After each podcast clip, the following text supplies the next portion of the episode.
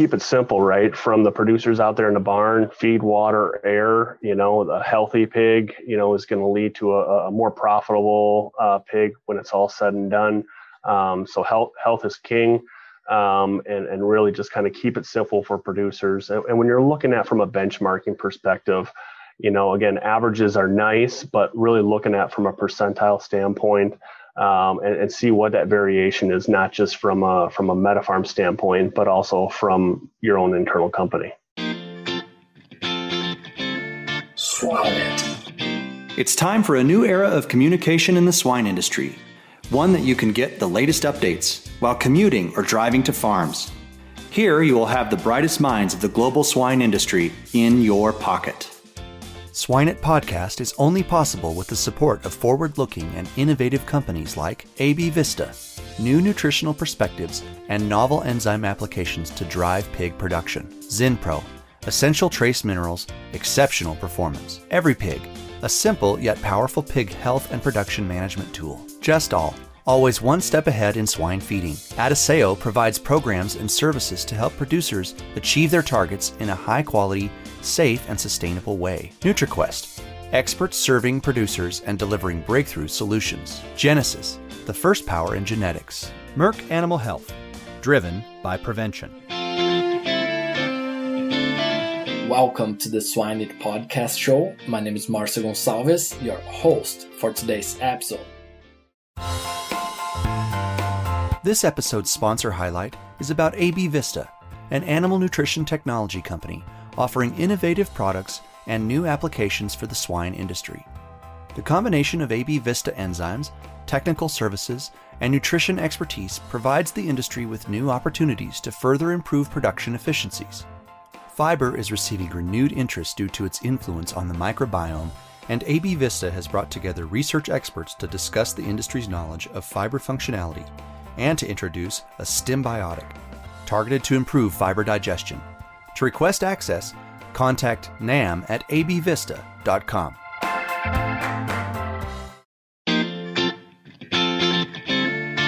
Hello, everyone. Today we have Brad Eckberg again, and now we're talking about the benchmark analysis that he has conducted along with the MetaFarms team, but also with um, it being a project that has been um, brought to you as well by uh, the National Pork Board.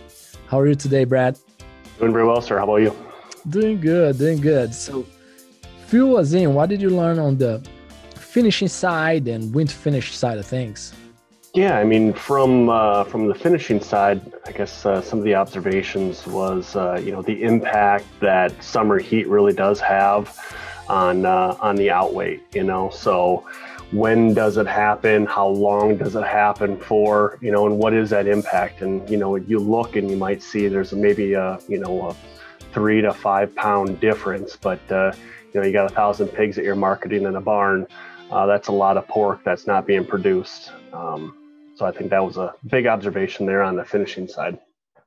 Okay, so you say uh, summer versus winter was it about three pounds? Um, yeah, it's about. Uh, let's take a peek here really quick. It was, uh, you know, about seven pound difference. You know, so saying about that six to eight pound difference, depending on the month, you know, from the high and the low from uh, throughout the year. Okay. Okay. Yeah, that's that's quite a bit. How about you know if we, we zoom out a little bit and look at the evolution over the last few years, uh, where we are for mortality, uh, the weight, um, you know, average gain, and those main parameters. Yeah, so I mean, we're we're producing a heavier pig uh, uh, from 2019 when compared to 2017. You know, the, uh, the, the high end in 2017 was 282 pounds on a finishing group. You know, for an average outweight. Where now in 2019 you're at 284, 285, and again, you know, it's maybe two or three pounds. But again, you're marketing a thousand pigs. Uh, that's a lot more pork that's being produced. Very good. And then I'm looking here at the report. So mortality, we are about a four percent, um, right? The, the ballpark on the finishing side, at least. Yep, yep, yep. Four to five pounds usually. Yep. And then six percent on the six percent mortality on the wean finish. Um, what else did you find on the on these reports? I mean, any if you want to dive a little on the finishing, and then we can move more to wean finish. Uh, any any other things that that caught your attention on the finishing side?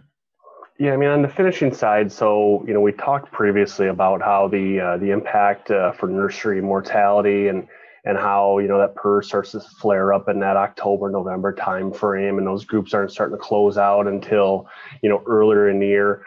Um, you know, when you look at the the finishing mortality, it, it's very similar to like nursery actually, where you start to see the the first uh, really two quarters of the calendar year, you're starting to see a higher mortality than you are towards the end.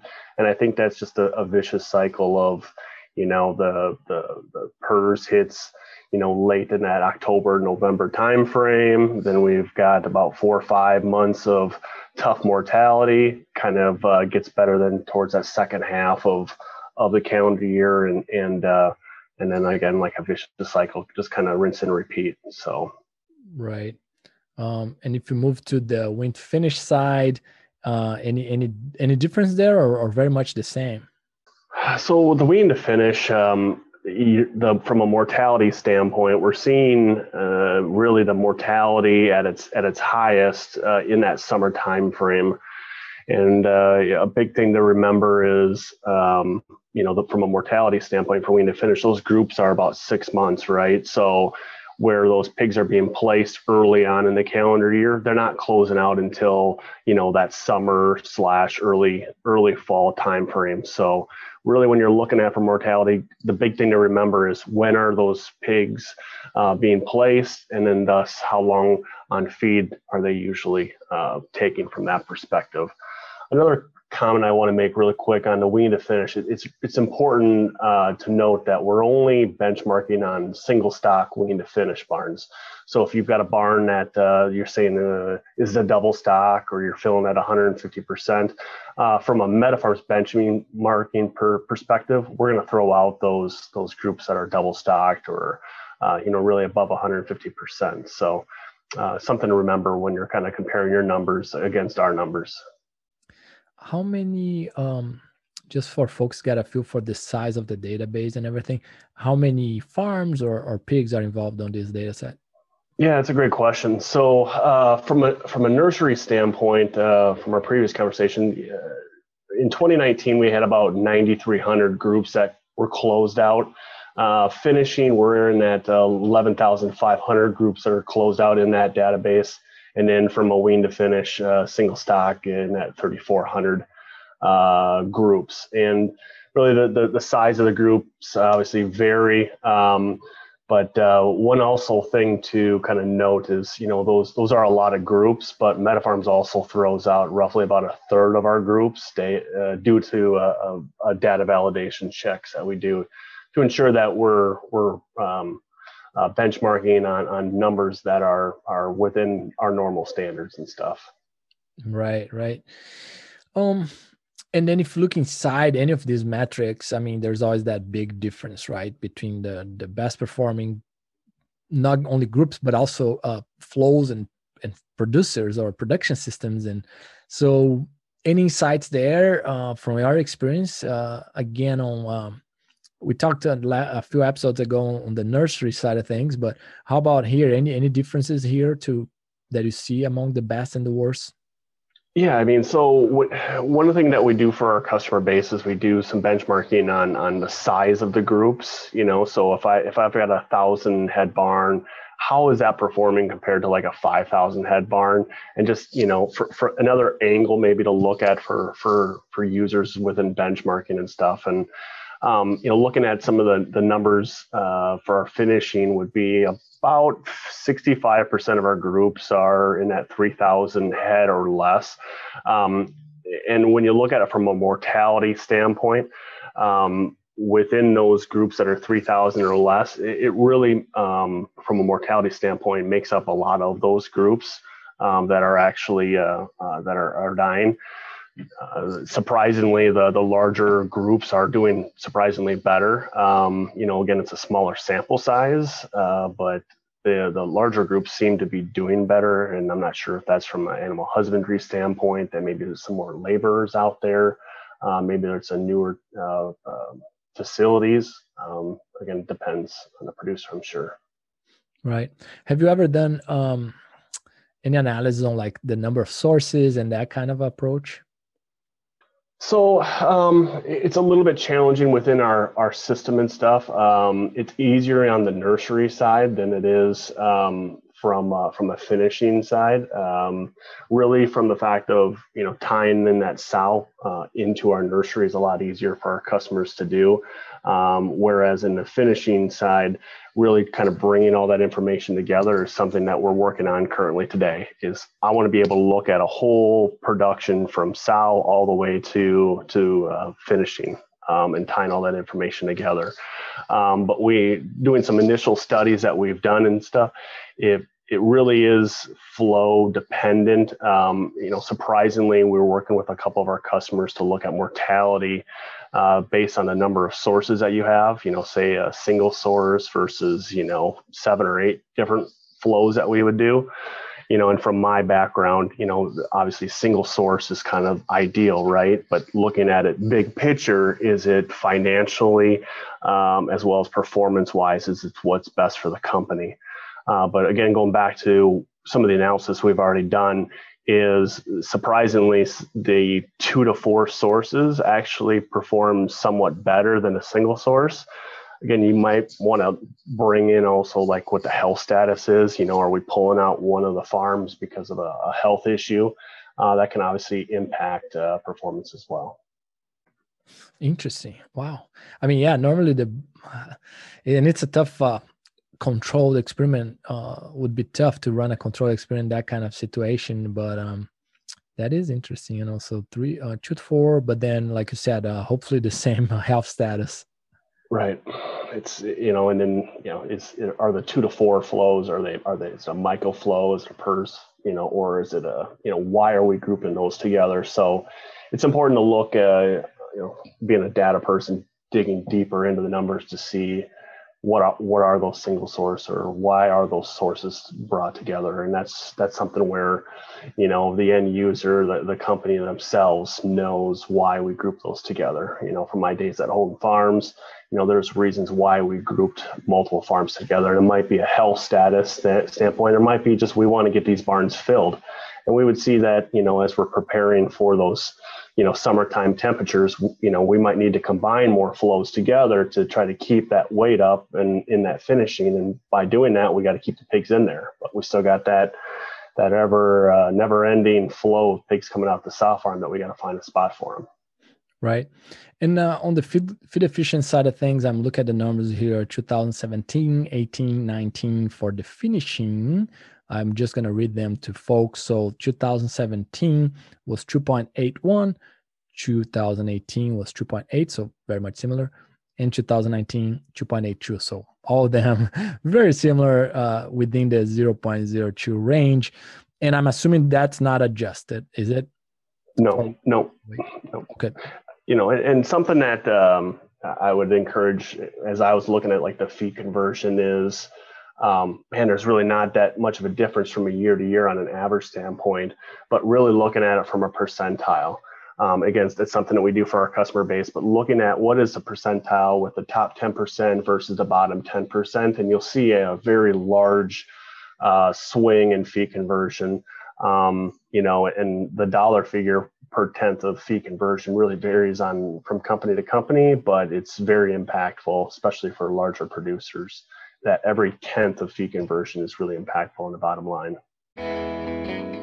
Genesus is the largest independent producer of high health registered purebred swine in the globe, having over 80% of all registered purebred breeding stock in Canada.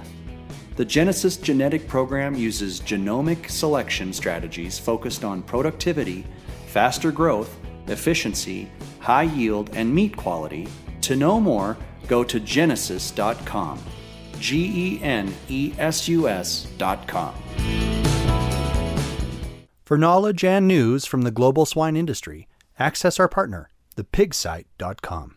Right. And you always have to be careful, right? Is that coming from a uh, well saving feed right uh, right uh, correct adjustment on the, on the pen coverage uh, or is it uh, you know management side of things when it comes to um, temperature in the barn versus hey i'm just adding some extra fat and i might even be losing money i'm just just chasing that feed conversion number, right? Which is not something I see very often in the US as much as I see sometimes in other countries. Yeah, I mean, and don't forget about late term mortality as well, right? You're putting all that feed in the pig, and whether it's at transportation or even the last four or five weeks of uh, you know pigs being in the barn. Uh, surprisingly, there's that's a higher number I think with uh, with customers than what they actually uh, you know even even look at is on on the grow finish side is why are those pigs dying late in production? Because again, we got all that cost into them that just inflates that feed conversion. Yes, that, that's huge. Um, as we wrap up here, Brad, any final comments on on the benchmarking that you've done for finishing and, and wean finish? Not to sound like a broken record, but keep it simple, right? From the producers out there in the barn, feed, water, air. You know, a healthy pig, you know, is going to lead to a, a more profitable uh, pig when it's all said and done. Um, so health health is king um, and, and really just kind of keep it simple for producers. And, and when you're looking at from a benchmarking perspective, you know, again, averages are nice, but really looking at from a percentile standpoint um, and, and, see what that variation is, not just from a from a MetaFarm standpoint, but also from your own internal company. I love it. It's been a joy, uh, Brad. Uh, thanks so much Thank uh, bringing that information for us. My pleasure. I appreciate the opportunity. Imagine if, with a few key concepts, you could have the potential to create a massive positive impact by bringing from hundreds of thousands to millions of dollars for swine producers. Join this small group and go to the next level of swine nutrition on this seven week long elite online training in applied swine nutrition and feeding. It's conducted by myself, Dr. Marcio Gonçalves, and my world class invited speakers. Additionally, you enjoy an exclusive community to exchange ideas. Go now to www.eliteswinenutritionist.com.